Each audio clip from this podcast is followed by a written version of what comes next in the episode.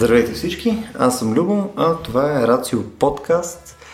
А, днес сме заедно с а, моя добър приятел и спътник в живота Виктор Данчев, а, с който вече имаме най-вероятно една брой записани подкасти, събития, дискусии и проче съдържание, нали, което може би е най- най- най-отвратителният начин, по който да подходиш към някаква тема, да я наречеш, че е съдържание, а не че е тема.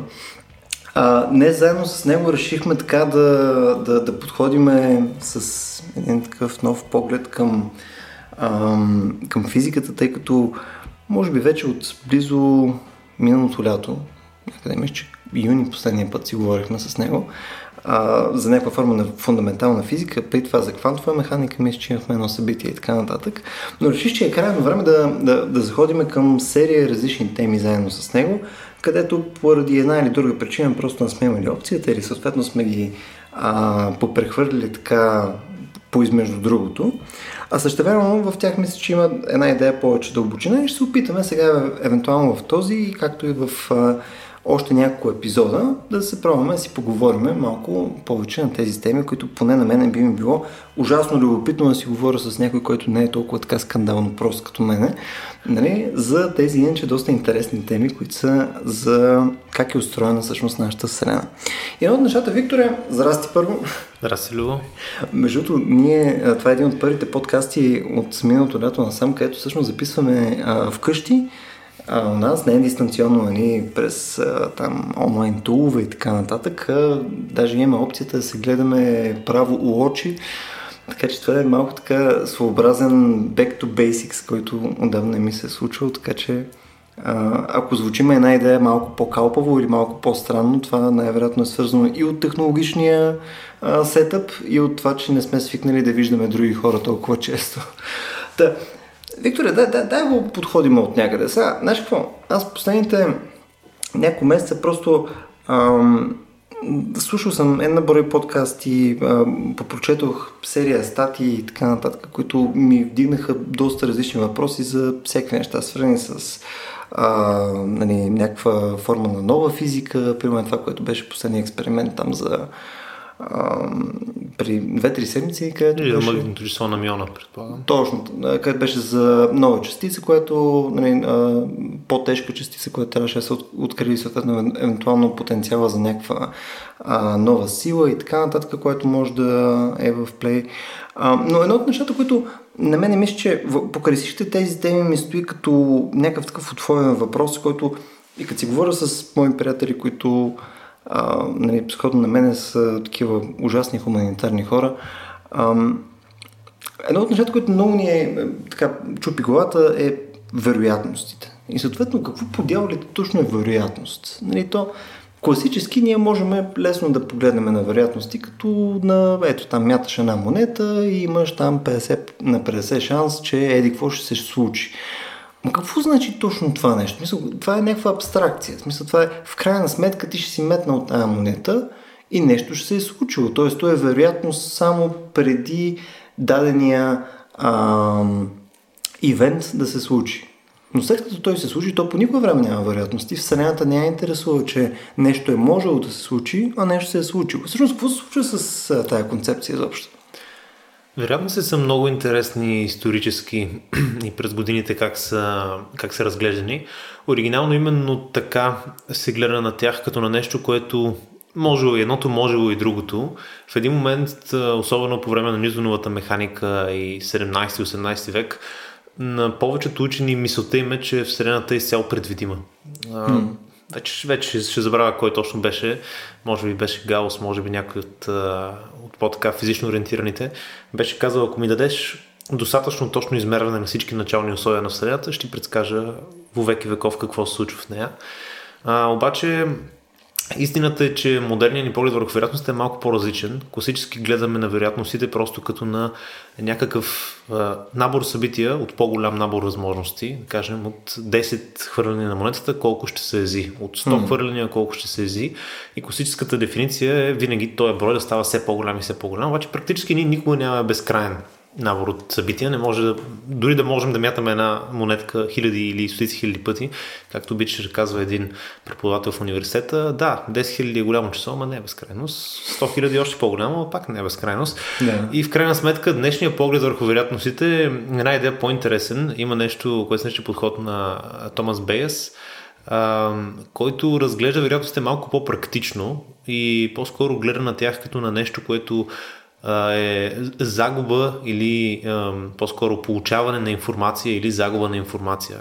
Тоест, вероятно са в някакъв смисъл неопределеност, в някакъв смисъл нещо, което все още не се е случило, но не задължително интринсикли, не задължително вътрешно да са неопределими, просто ние може да нямаме информацията за тях.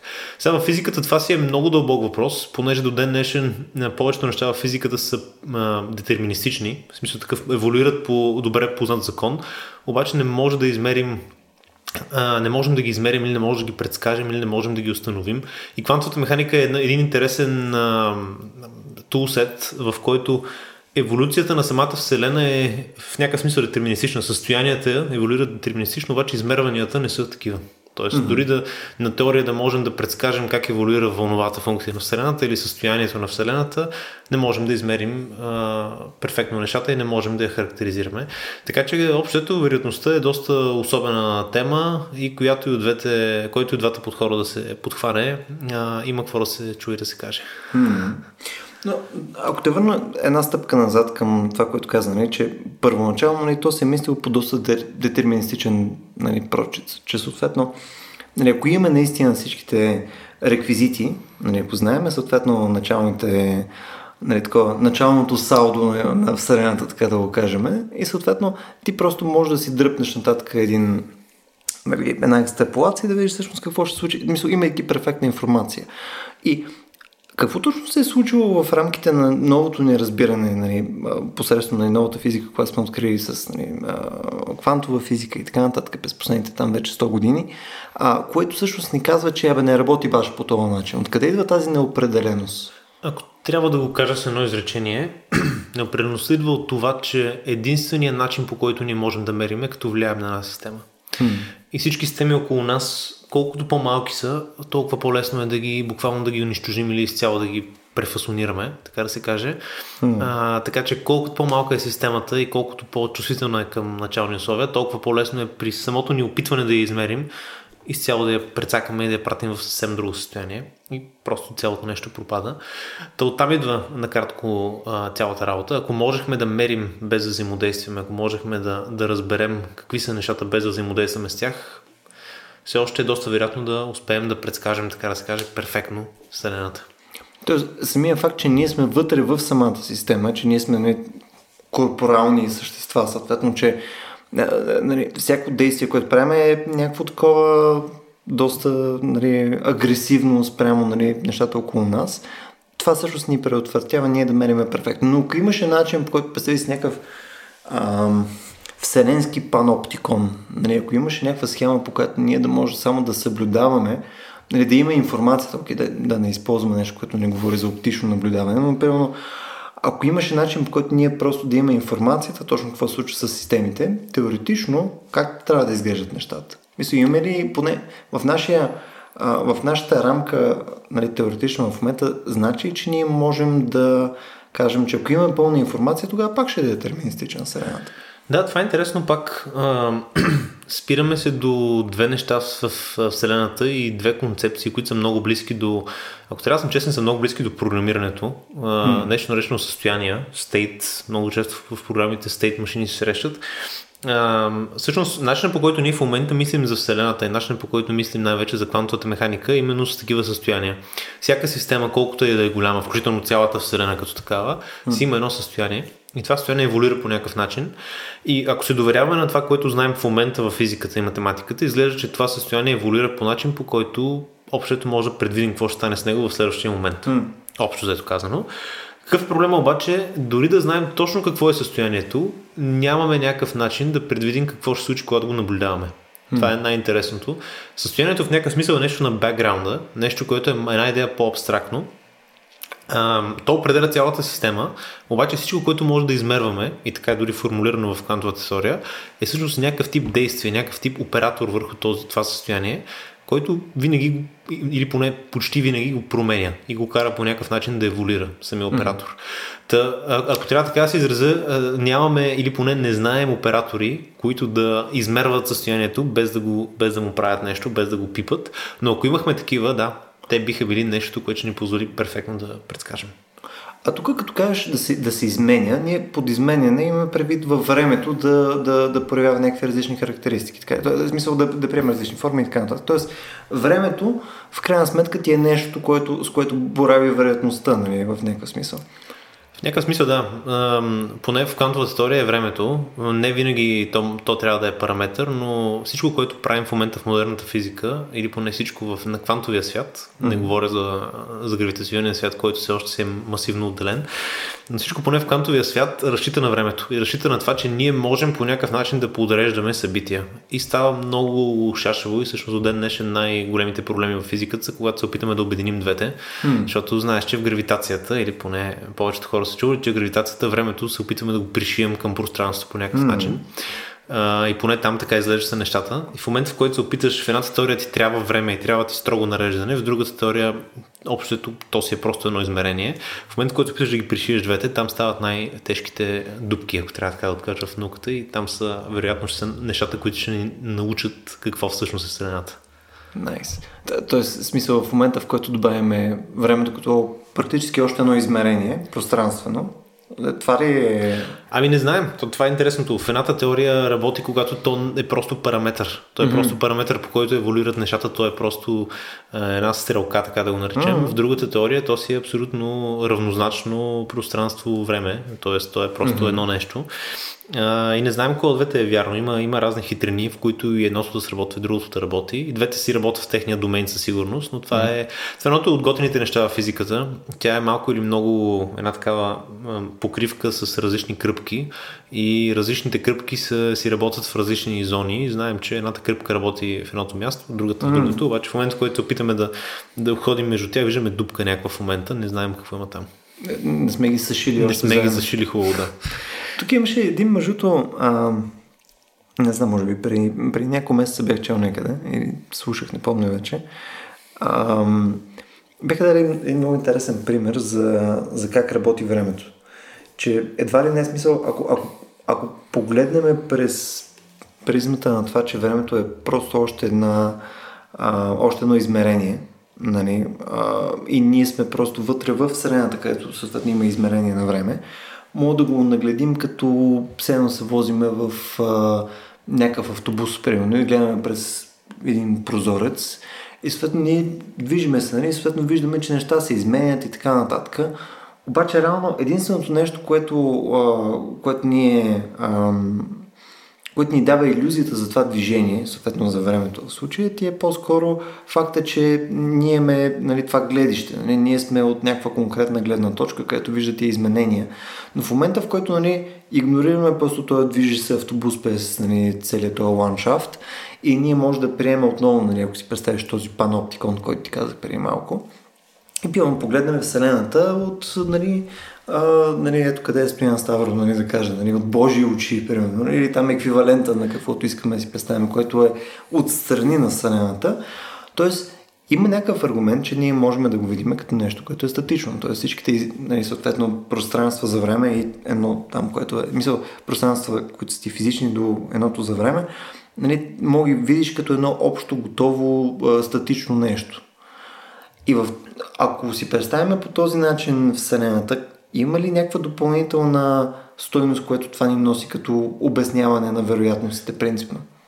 Да, има, има интересна стойност това нещо, понеже всъщност една от интерпретациите в момента на, на квантовата механика е точно подобен тип поглед върху Вселената прегръща. Нали, в днешно време най-разпространената е така наречената копенхагенска интерпретация. Тя е така наречена заради една, едно събиране, на което общо се, се разбират голяма група умничичковци, че това е, това, е, да, това е най-логичното. Но има една друга интерпретация, която е Many World Interpretation, много често я наричат. Според нея вероятността е именно това нещо. Грубо казано, тя пак, между другото, добива до някъде опит в... добива до някъде представа за нея човек, ако се замисли пак как хората мислят за софтуер много често. Обикновено ако искаш да тестваш софтуер, искаш да го чупиш по всички възможни начини и си мислиш всичко, което може да стане. Нали? Ако mm. имаш 10 параметра, искаш да пробваш всяка комбинация на всички възможни параметри, които можеш да пуснеш, да, да изтестваш. Има един такъв вид в бар влиза QA, Quality Assurance софтуерист mm и пита, опитва се да поръчва а, пи на брой бири, опитва се да поръчва а, hello бири, нали, стрингове, пуска какво ли не. А, и нали, всичко, всичко минава окей. И накрая влиза истински клиент, пита къде е туалетната и бара се запава.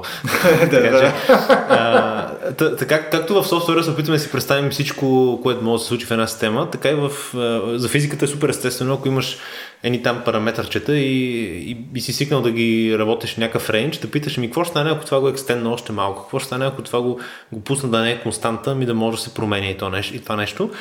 И, и естествено по този начин се появява въпроса какво ще стане, ако, ако пък всички тия вселени, които гледаме, ако те са просто още, а, още едно нагоре измерение, ако искаш да си го мислиш, и просто всеки път, когато нещо е вероятностно, а, просто се разпърчетосва, така да се каже, тази вселена и просто гледаме сечения на нещо по-голямо.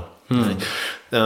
Ако, ако човек как най-хубаво може да си го визуализира, ако си представим пространството от всички възможни състояния. Това, това е лесно човек да си го представи, ако гледа нещо много просто. Примерно едно, едно махало или една люка. Ако човек си представи всички възможни състояния на тази люка, всички възможни позиции, в които бъде, после може да си, да си направи произволно някакво във времето, може да си прави произволно движение, каквото си иска той, дори не физично може да се измисли. и въпросът е какво наричаме ние конфигурационно пространство в физиката. Най-често всичките тия възможни състояния Mm-hmm. Има и нещо по-общо, понякога го наричаме, е, така, понякога говорим директно за фазово пространство, то е още по-общо, защото е не само, за, за, не е само всичките възможни позиции, не е само всичките възможни координати, ми включва вече и дори неща като скорост и въобще всички параметри на тая система. То това са съответните нива на свобода. Да, общо всичките степени на свобода. Точно това mm. е, е state space обикновено, т.е. пространство от състоянията. И какво би обичаме да се мислим ние? За това пространство всяка траектория е просто някакво сечение в него. Тоест, всяко движение, което реализираме сега, аз дали ще скоча някъде, как ще се придвижа моята траектория, е просто една реализация, едно сечение в него. Обаче аз мога да скоча по друг начин, мога да опиша друга траектория, мога да направя обсето безкрайно много и то континуум безкрайно много траектории. И кой казва, че другите не съществуват? Нали? Това е един такъв въпрос, mm. който се естествено се създават. Когато параметризирате едната траектория, ако мръднат едно параметър, се получава друга траектория. И много често почва да си мислят, ами дайте да опишем просто пространство от всички възможни траектории. И това както става за едно топченце, което хвърляш или за един човек, който скача, така става и за цялата Вселена. И физиците много обичат да си мислят точно в тази насока. Ако имам еди колко си степен на свобода, ако мога да опиша всяко атомче, ако мога да опиша, ако искаш всяка струничка, ако, ако отидем да. по-надолу от атомчета евентуално, а, какви са абсолютно всички възможни състояния на абсолютно всички възможни струнички и така нататък. И това нещо, общо, ако човек така го опише, то тогава всеки възможен секвенс евенти в Вселената, всеки възможен, всеки възможен набор последователности, той е просто някакво сечение в това нещо. И mm-hmm. вероятността почва да добива съвсем друг смисъл, защото всичко, което се случва и всичко, което има еди какъв си шанс да се случи, то е просто някаква част, някакво сечение от това, но другото си също съществува. Mm-hmm. Тоест в една такава вселена, всеки път, когато метнеш монетичката, а, нали, монетата е банален, да, тя е банален пример, понеже е сравнително предвидима да го наречем, но всеки път, когато метнеш квантовата монетка, ако искаш, а, хем, хем пада по един начин, хем пада по другия, просто това са две различни сечения и ти mm. винаги си в едното от тях и си мислиш, че от това е станало, но можеш да си в другото. Сега, лошото нещо на този тип интерпретация е, че общото е недоказуемо днес, mm. а, или поне нямаме много а, така, поне сегашните ни теории не дават почти никакъв вариант, по който ние да успеем да видим някои от альтернативите и да, да го потвърдим. Добре, имаш ли други смисъл? Така и така сме на тема аналогия, която ти е с програмиране и така нататък. В смисъл, имаш ли нещо друго, което мислиш, че можем в момента да почерпим като като как да кажа, не, не, не ноу-хау, а по-скоро като някакви общи закономерности, които сме установили вследствие на това, че вече имаме някакво малко по-добро разбиране, работейки с такива абстрактни езици, не като езици за програмиране. Тоест, а, може би по-общият въпрос е, има ли аналози, които са свързани с начинът, по който описваме Вселената, които ние виждаме в а, просто емергентно, които излизат от нещата, които на нас ни позволяват да правим, софтуерни програми. Да, това е интересен въпрос. А, всъщност, Това, което виждаме като патърн, че в достатъчно сложни системи общото може да получиш, получиш всякакъв behavior, какъвто искаш. Това е едното интересно нещо. И другото, което се вижда най-вече в...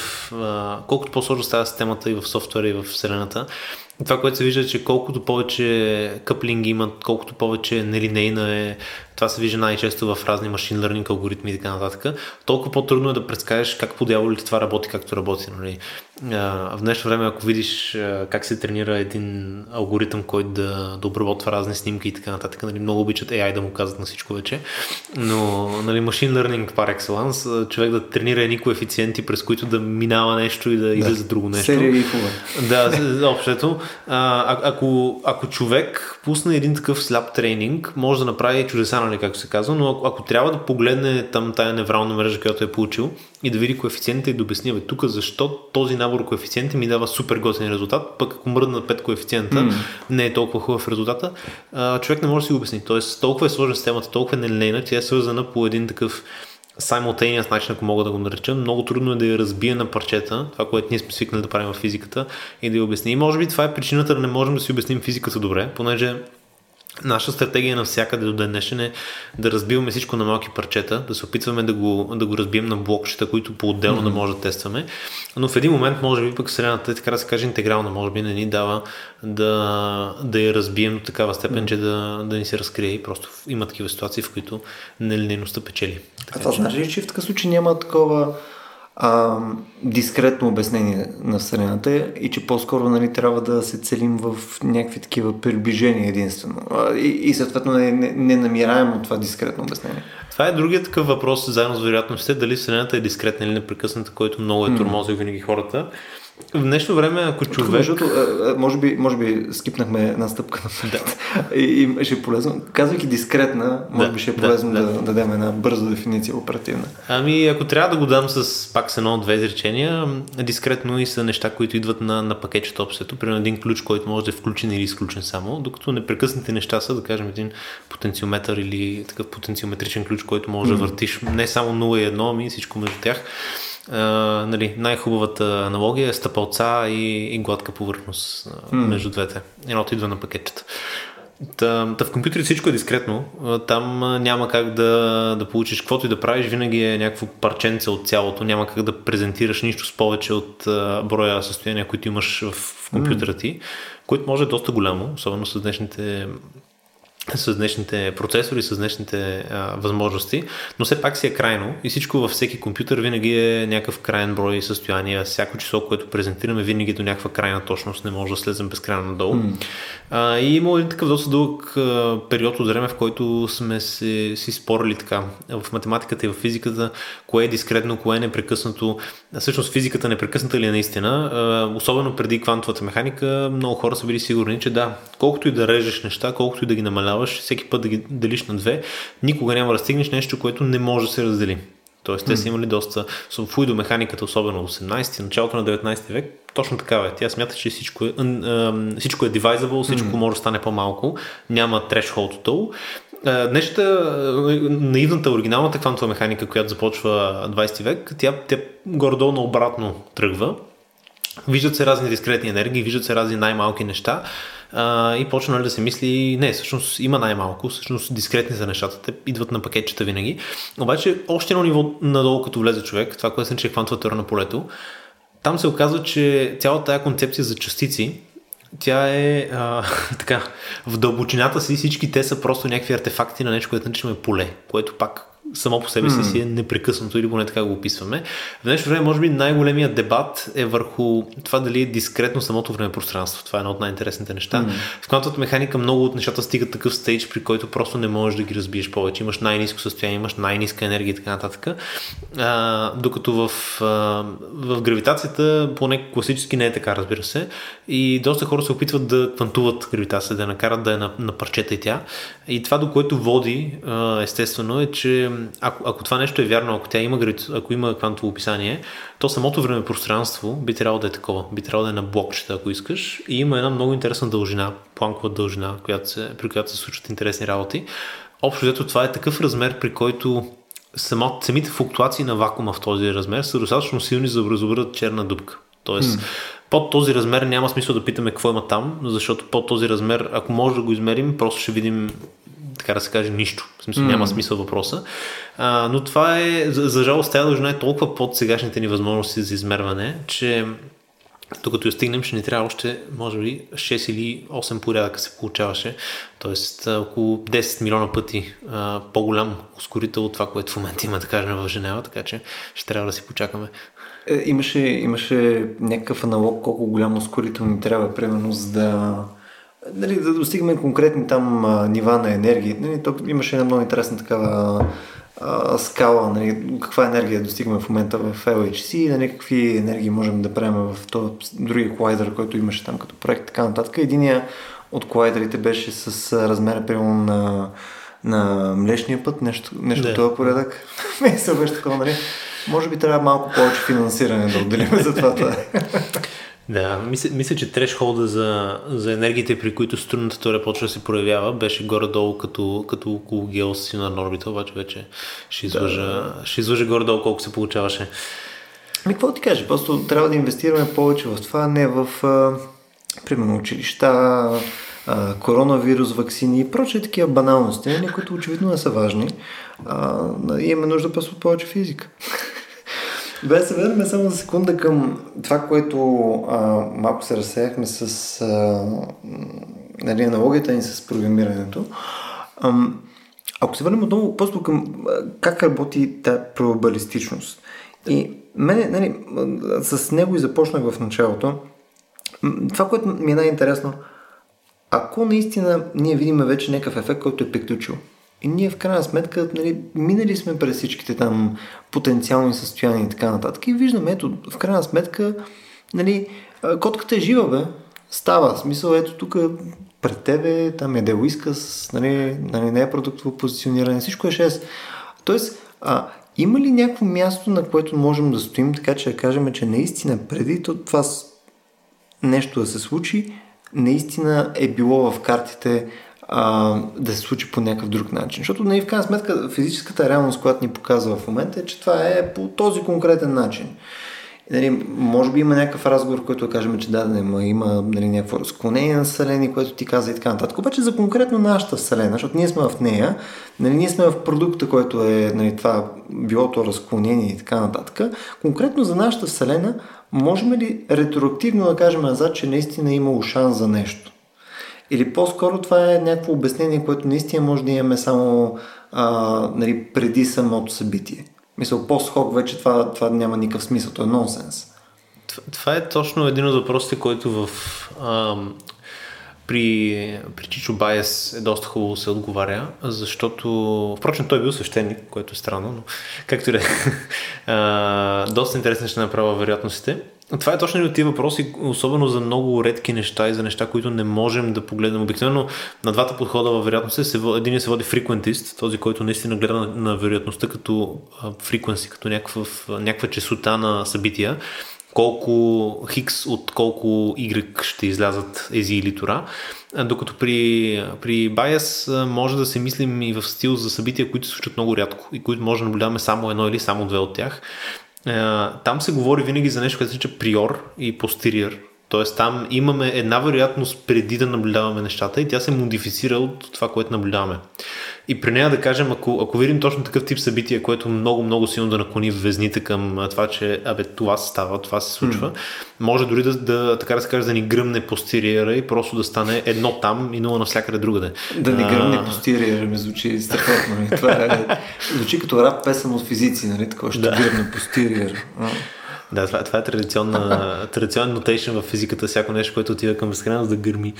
Но, да, тъ, гърмейки този постериер, буквално може да се окаже, че там може да работиш с дискретни вероятности, 0-1 просто, mm. и да кажеш това става, това не става. Тоест има такива, има такива възможности. В Frequency се че е много по-трудно това да се случи, понеже там там ако нещо се случва само веднъж, общото не може да говориш изобщо за него, нали, няма смисъл статистически mm-hmm. там.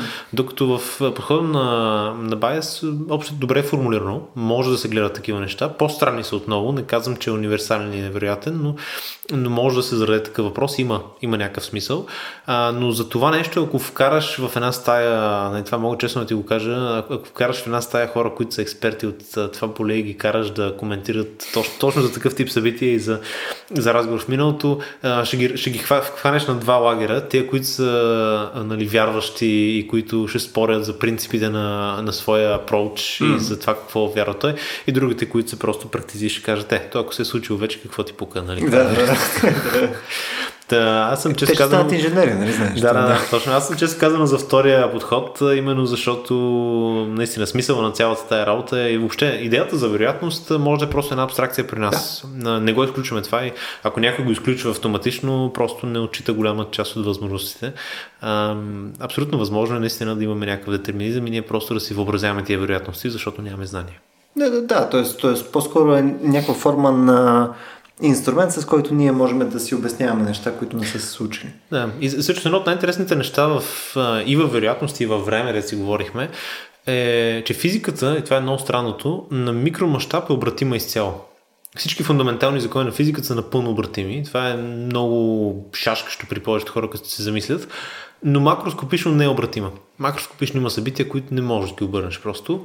Има нещо, което изниква и то изниква по много интересен начин. Така, ако трябва да съм честен, по леко замазан начин излиза. Хаш теорема на Болсман се казва, ентропия. Mm. Ентропия се казва това нещо. Е, и нали, дана ти пример. На теория абсолютно всички закони, които управляват една чаша, така да се каже, които я държат и я правят това, което е електромагнетизъм, ядерни взаимодействия, да стигнеш каквото искаш. Те са четирите реално, гравитация, електромагнетизъм и двете mm. ядерни взаимодействия.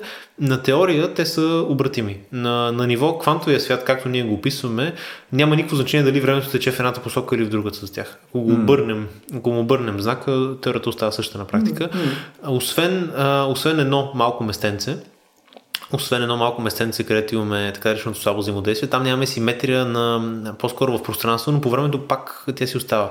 Интересното нещо обаче е, че на, на макроскопичен мащаб това не е така. На макроскопичен мащаб, ако бутна тая чашка, която гледаме с тебе, а, от масата, и тя се щупи, няма, никакво, няма никакъв физически механизъм, по който тя изведнъж, както е на Земята, да се качи нагоре и, и да се възстанови. В момента, извиня, че те прекъсвам, но в момента не са ли ти практически издвоени, нали? не е ли електрослабо взаимодействие в момента? Да, да, да. При достатъчно високи енергии са, да. достатъчно високи енергии се очаква и че силното ще влезе там, обаче да. за момента да, електрослабото знаем, че се обединява от електромагнитното и слабото. Е, но, но, има конкретно условие, в което това се случва. При много високи енергии, mm. да. При достатъчно ниски енергии се разцепват тия неща. Но, но сега нашата теория е, че при достатъчно високи енергии всичко останало и то се слепва към тях. Тоест и гравитацията и другите би трябвало в някакъв момент да са едно обединено взаимодействие, но още не сме го видяли. Е, е, това, е, това е якото при физиката. Или нещо се разцепва, или се слепва, или избухва. Смисъл, нали, няма... Или гърми. Няма тъпо. Няма тъпо. Винаги е нещо такова супер violent, нали, супер агресивно. Добре, ако се върнем пак. Виж как лека по лека разговора някакси ни, ни, ни мята от тема в тема и след това обратно в същата. А, нещо, което просто сега ми остана в главата, като ми даде там примерите с... А, нали, ако си представяме нали, Вселената като някакво поле за игра на програмисти едва ли не, а, нали, имайки всичките тези а, описани взаимодействия и така нататък, ние в момента, в крайна сметка, а, трябва да може да си представяме, че имайки по-пълна информация, нали, като тази информация, която сега си казахме, че пълно, представи си, че имаш нали, за, за вероятности и така нататък, ти рано трябва да можеш в момента да си представиш, че поне е възможно нали, с някакви нали, забележки да направиш това да е пълна симулация на Вселената, ако имаш достатъчно много ресурс. Нали, или не е така. В смисъл, има ли нещо, което, ни, което ни стопира чисто фундаментално от това да го направим? Ами, освен котката. Между другото, тук що просто котката реши да влезе докато Отвори си вратата да. сама, да. И сега ни гледа доста... Ще бутне шишето. Да, според мен или го казва, или ще бъдем изгонени от котката. Да. Но Основното е, че за да постигнем наистина добра симулация, наистина пълна симулация на Вселената, има, има ефективни модели, има и пълни модели. Ефективните модели вършат работа в някакъв аспект, провалят се в друг. Но не мога повярвам. Просто на един път записваме у нас и котката дойде и ще ни съсипа тук целият да, да. А, так, както казвам, има, има ефективни модели, има и пълни модели. И разликата между двете общо е, че ефективните модели са много добре в някакъв сценарий, в някаква среда, могат да дадат много готини резултати, но в същина не могат да вникнат и да репрезентират нещата с произволна точност. Ако искаш да репрезентираш нещо с абсолютната му точност. Mm. Наистина да го симулираш и да го опишеш перфектно. Единственият ти начин е да имаш нещо с същите наброй степен на свобода. Mm. И тук идва този вечния въпрос как да симулираме Вселената. Най-простият отговор е трябва ти нещо поне толкова сложно, колкото Вселената, което да може да, го симу... да я симулира. И, и тук идва нали, вече въпроса, искаме ли да направим това нещо и можем ли? Всъщност Вселената до каква степен може да разгледаме като симулация на себе си? Hmm. Тоест това е пак свързано с темата, че нали, единственото нещо, което може да ти симулира нещо толкова сложно е нещо, което е по-сложно от него. Не знам колко да, тъпо го казах, поне, но... Поне толкова сложно, колкото него, да. То защото в... А, сега, мисля, че в... А, що се отнася до формална логика, нали, ти, за да можеш да имаш а, нещо, което да... Е, примерно, представи си, ние с тебе примерно заедно, можем да решим проблем, който е по-сложен, колкото аз мога да реша сам, тъй като нали, ние нали, кумулативно имаме по-висок капацитет. Нали. То, тоест, то е този тип проблем, че ние можем съответно заедно да решаваме доста по-сложни проблеми. Така не. А това има ли някакво конкретно изражение? Мисъл, как е дефинирано това като формално изражение? Мисъл, какво, какво се случва чисто математически, че не може да работи по друг начин? Чисто математически най-лесният начин да опишеш това нещо е, че просто нашите мозъци заедно имат много повече състояния, отколкото твое единично или мое единично. И заедно като система общото, нещата обикновено работят мултипликативно. Тоест, ако, ако имаш... То в компютрите много лесно се то в компютрите много лесно се вижда това нещо. Ако имаш един бит, общото са две състояния, 0 и 1. Ако имаш два бита, вече се стават 4, умножават mm. се. Не, защото имаш 0, 0, 1, 1, 0, 1, 1, 0. Ако имаш още два бита, стават 8. Всеки път се умножават по 2. Всеки нов се умножава отгоре. Така че ако имаш два компютъра с по, с по 10 бита, нали, две, две състояния с по 10 бита, ако имаш по 1024, общо ще имат вече 1 милион. Така че доста бързо нараства това нещо. При хората не е толкова ефективно, mm-hmm. понеже нашите мозъци теб не работят или може би не работят така като една система толкова идеално, не си комуникират yeah. толкова директно и толкова бързо. Не, но... имаме някакво покриване на потенциалните неща, за които може да сме ефективни. Нали? Да, точно така. Е, с тебе за щастие най-вероятно не. но, но това, е, това е причината, поради която общото нещата много бързо и експоненциално почват да нарастват като сложности в Вселената. Понеже в момента, в който си хванал и си описал една хубава мъничка система, в момента в който се опиташ да вкараш 100 такива като нея, които взаимодействат по особен начин, нещата растат експоненциално като сложност и интуицията много бързо изчезва. Това е едно от най- така ако трябва да съм честен, това е едно от най-шашкащите неща, особено в разни неща, като Solid State Physics, mm-hmm. физика на твърдата материя.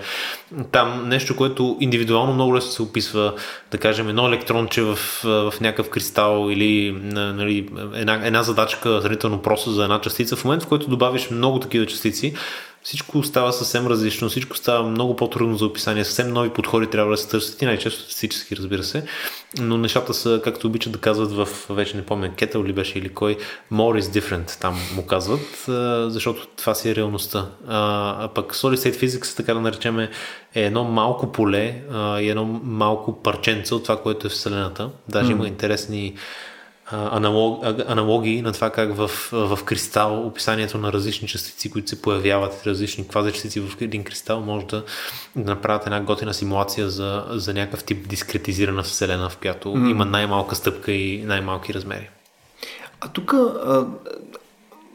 поглеждайки нали, към това осложняване, нали, когато добавяш допълнително елементи в една система, нали, ако си представяме, че нали, имаш ам, и отново, да, да се върнем към пример с хората или примерно с а, да знам, процесорно време, може би и така нататък. А, можем ли да си представим, че ако искаш да адресираш един проблем, и съответно ти започваш да стакваш, така да се каже, процесорно време в контекста на главите на мене и тебе, и като хващаме и взимаме, примерно и петко. И вече сме трима. Следващото добавим и Никола. И вече сме четирима. Следващото добавим още 10 000 човека.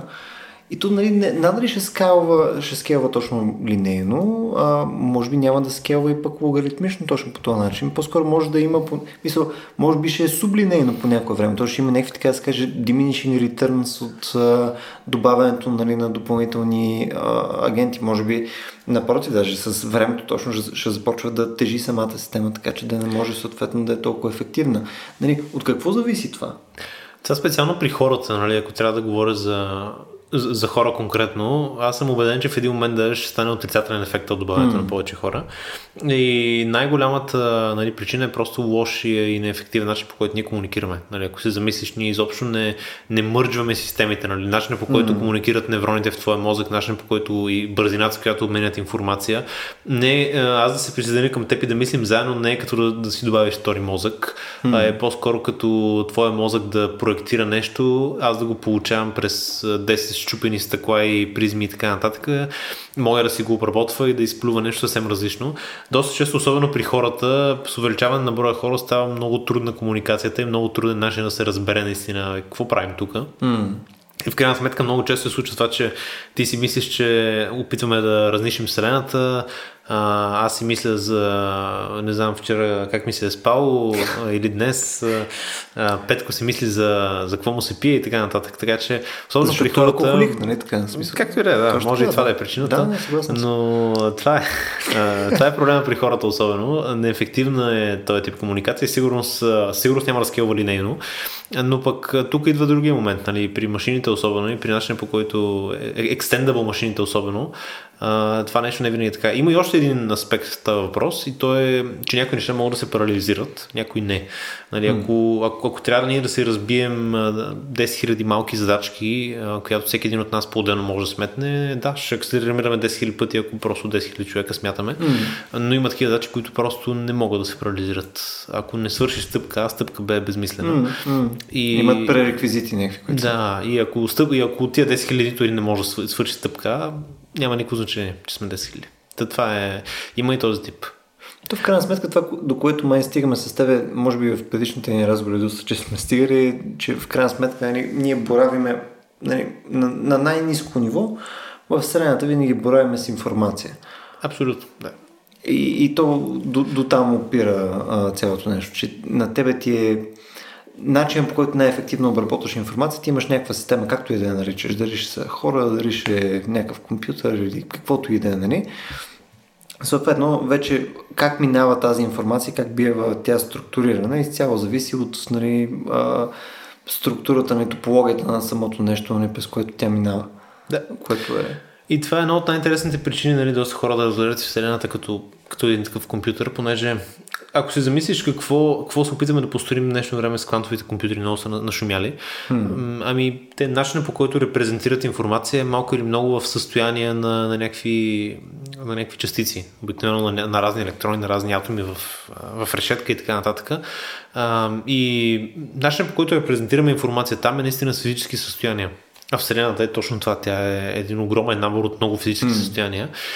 Възниква нали, този естествен въпрос, ако, ако искаме да опишем една система от, там вече стават кюбити, вече не бити, mm. ако искаме да опишем една система от 10 кюбита, ми трябва ни 10 кюбита. Ако искаме да опишем от 20 кюбита, трябва ни 20. Ако искаме да опишем Вселената, най-вероятно ни трябва общото. Практически Вселената. Вселената, да, така че а, просто тя най-вероятно е непрограмируема или поне не за нас. Добре, мисля, виждаш, че ние с тебе а, Нали, може би и, и вследствие на моите и твоите интереси винаги така има някакъв такъв тежък редукционизъм, нали, където искаш, не искаш, някакси е така. Стигнахме тук, що пак до информация, нали, упростихме нещата до нали, просто една серия от стейтове, вероятностите най-вероятно ги няма, а по-скоро са някаква така абстракция. Мисля, всичко го доведохме до най-низкото на ниското и под него.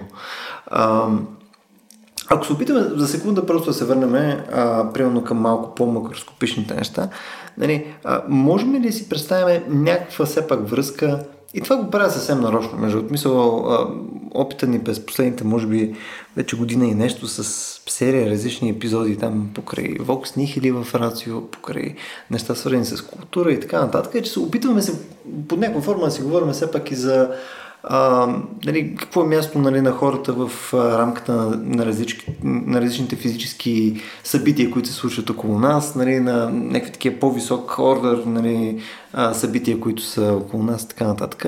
Тоест, има ли според теб в момента някакъв паралел а, и то това, съм, питайки го, нали, съм напълно наясно, че говорим за нещо турбоспекулативно. По-скоро ми е любопитно, нали, дали си мисли в тази посока.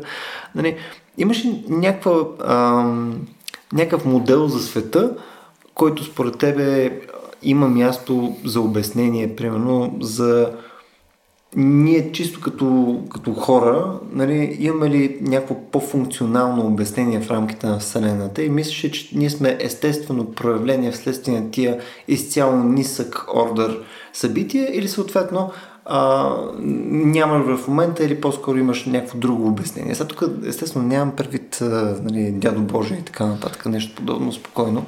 Нали, просто ми е интересно как мислиш за това нещо, защото нали, на мене ми е а, тема, която ми е любопитно просто как по дяволите нали, да, да съберат тия по същия начин, по който хората им е тегло да си представят нали, как да съберат квантовия свят с а, гравитацията. Аз опитвам да си представя как по дяволите такива ходещи турби с месо, нали, като нас съществуват в една така доста интересна и структурирана вселена. Ами, за мен краткият отговор, аз го казах в началото по едно време, че има, има стремеж със сигурност а, към това сложните неща да почват да ексибитват интересен, интересен behavior, интересен, а, интересно поведение, което доста хора нали, могат да наречат а, интелект или могат да наречат някакъв тип а, то, то си е реално, автоматична и понякога нали, това, което наричаме самоосната система. Това, това до някъде е въпрос и с изкуствен интелект. Нали? Може ли да се постигне, кога ще се постигне, как може да го направим? Никой днешно време не е направил нали, това, което наистина някой изчисто със съвест би нарекал изкуствен интелект, че което правим са едни мрежички там, които са много оптимизирани за някаква конкретна задачка и нищо mm. друго не могат да правят. Но за мен хората са в някакъв смисъл естествено толкова сложна система, понеже ако си замислиш за, за човешкия мозък като такъв, броя неврони е от порядъка на 200-400 милиарда. Това е горе-долу колкото звездите в, в, нашата галактика. И между тия неврони има толкова много а, връзки, че ако трябва да го опишеш като пространство, и защото отгоре всеки неврон той не е дискретна система, той не е просто бит, който е 0 или 1, mm. той си има различни състояния на потенциал, които са малко, те са непрекъснати общото. Така че, ако трябва да опишем човешкия мозък, има, имаше по едно време разни такива естимати, най-низката размерност, нали, ако трябва да го опишем като пространство въобще в състояние от възможности, най-низката размерност е нещо от порядъка на получава се нещо от порядъка на 10 на 10 на 200 и няколко, на, на, на няколко трилиона, ако не се лъжа, се получаваше, понеже тия 200 милиарда трябва да ги умножиш по всички възможни състояния, на всички възможни връзки. Hmm. А, и това са, всеки един от тях е измерение, понеже може да има различни волтажи с различни напрежения, различни коефициенти между тях на ако щеш на проводимост, така нататък обикновено така се описва с някакви проводимости. И това нещо е толкова сложно, че в момента най-най-най-най-сложните машини, които може да си представим, първо ще са изцяло дискретни, нали, това, което правим. И с, с, с просто нула състояние в сравнение с това, което може да, да направиш човешки мозък, ако мога mm. така да се изразя, нали, с, с някакъв миниатюрен брой състояния в сравнение с това, което се в мозъка, дискретен. Така че за мен поне моето лично обяснение е, че ние хората, като такива, сме някакъв тип рефлекшн на Вселената върху нея. Не по някакъв, нали, пак романтичен и красив. Не, не, не искам да звучи по такъв начин. Не дай Боже. Не дай Боже. Харесва, че не искаш да звучиш нали, романтично и красиво. Не, да. не, не, чакай, за друго сме тук. За друго сме тук. Та, не, не искам да прозвучава като някакъв тип нали, библейски бог или нещо подобно. А, по-скоро ние сме а, един тип манифестация на, на Вселената в самата нея. Тоест ние сме някакво подредено състояние на Вселената, което се самопропагира, което се самоподдържа, което се развива, което рано или късно ще се върне нали, в по-неподреденото състояние, както и всички други а, части на Вселената. Но, но аз не смятам за едно такова естествено явление, не само нас и като цяло организмите за това нещо. А, и, и ако видиш наистина сложни системи, ама наистина сложни, дори, дори тези, които се появяват в нашите много крайни и много лимитирани компютри в днешно време, това, което можеш да видиш там е, че започва да се появяват такива неща. А, има някакви много, много малки и, и прости игрички, като Game of Life, примерно, а, и разни подобни нали, игрички, буквално двумерен свят с а, светли и тъмни петънца, в които mm, имаш пет правила. Тя е много интересна тази игра. На, на Корнел беше, майко не се лъжа. Окей. Okay.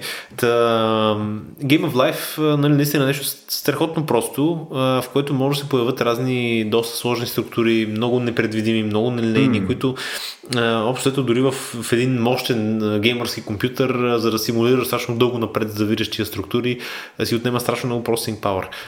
Нашата вселена е много по-мощна като processing power и това, че ние сме възникнали, че ние мислим и сме самоосъзнати, нали, и успяваме да, така, да се самоексплорнем, понеже ние сме част от Вселената, mm. за мен не е изненада. И не е нещо, което, за което ти трябва нали, вълшебен а, дядо и така нататък. Пък нека да си звучи романтично и красиво, ако е така. Вълшебен дядо ми е любимото. да. Ами, Викторе, смисъл, а, от този разговор мисля, че остават доста повече въпроси, отколкото, отколкото отговаряме. Между другото, много ми се иска с тебе, ако успеем да подхванем като цяло малко повече и темата за а, загуба на информация, mm-hmm. нали, дали това е изобщо възможно в рамките на нашата вселена. А, имаме на брой а, други теми, които знаеш с тебе сме си говорили през времето, нали, свързани с а, времето. А, нали, времето като концепция, безкрайности, а, каква работа може да им върши математиката в рамките на нашата физична вселения, а, еволюция на физиката, не като цяло нали, тази неинтуитивност, която е свързана с нали, най-дребното и най-макроскопичното в нашата вселена и така нататък. А, тоест имаме една на брой теми, които много ще се радвам, ако имаш време да ми дойдеш на гости в моменти, в който вече съм заключил котката от татъка, а не идва да ни, да ни гостува нали, като котката не Шрёдингер тук, за да събаря микрофони и да, и да създава смут. Така че много ще се радвам, ако имаш време отново да подхванем някои от тия теми. Да, ще радвам и аз да се да продължим дискусията и тук виж пък може да излезе нещо хубаво. да, не, не, дай, не дай си Боже, нали? Точно, дядо Боже. Ами хора, надявам се да, да ви беше интересен днешния ни разговор с Виктор. Успяхме а, поне две от темите, които бяхме си подготвили да, да заходим днес. А, ще направим немислимото, този път ще се опитаме да приключим преди един час в един рацио подкаст, което за последните над 60 епизода мисля, че по-скоро е постижение. А, ако днескашният подкаст ви е харесал а, и искате да подкрепите това, което правим, може да го направите на patreon.com наклона черта racio.bg а, през а, този subscription в Patreon ви имате достъп до нашия Discord сервер, както и до серия други своеобразни благинки, но а, ще подчертая, че конкретно Discord сервер е доста яко място. А, там си говориме а, не само за физика, а за серия различни неща. И за химия, биология, етика, право, естетика, култура, една брой неща, които са свързани с интелектуалните начинания на а, нашите такива а, ходещи нали, турби от а, мускули и екскременти, които се наричаме хора. Нали. А, опитаме се да захождаме серия различни такива теми, които най-вероятно, ако ви е харесал подкаста, ще ви харесат и там. Така че силно ви приканвам, присъединете се към нас на patreon.com, кончета RACIO.BG. И до следващия път! До скоро!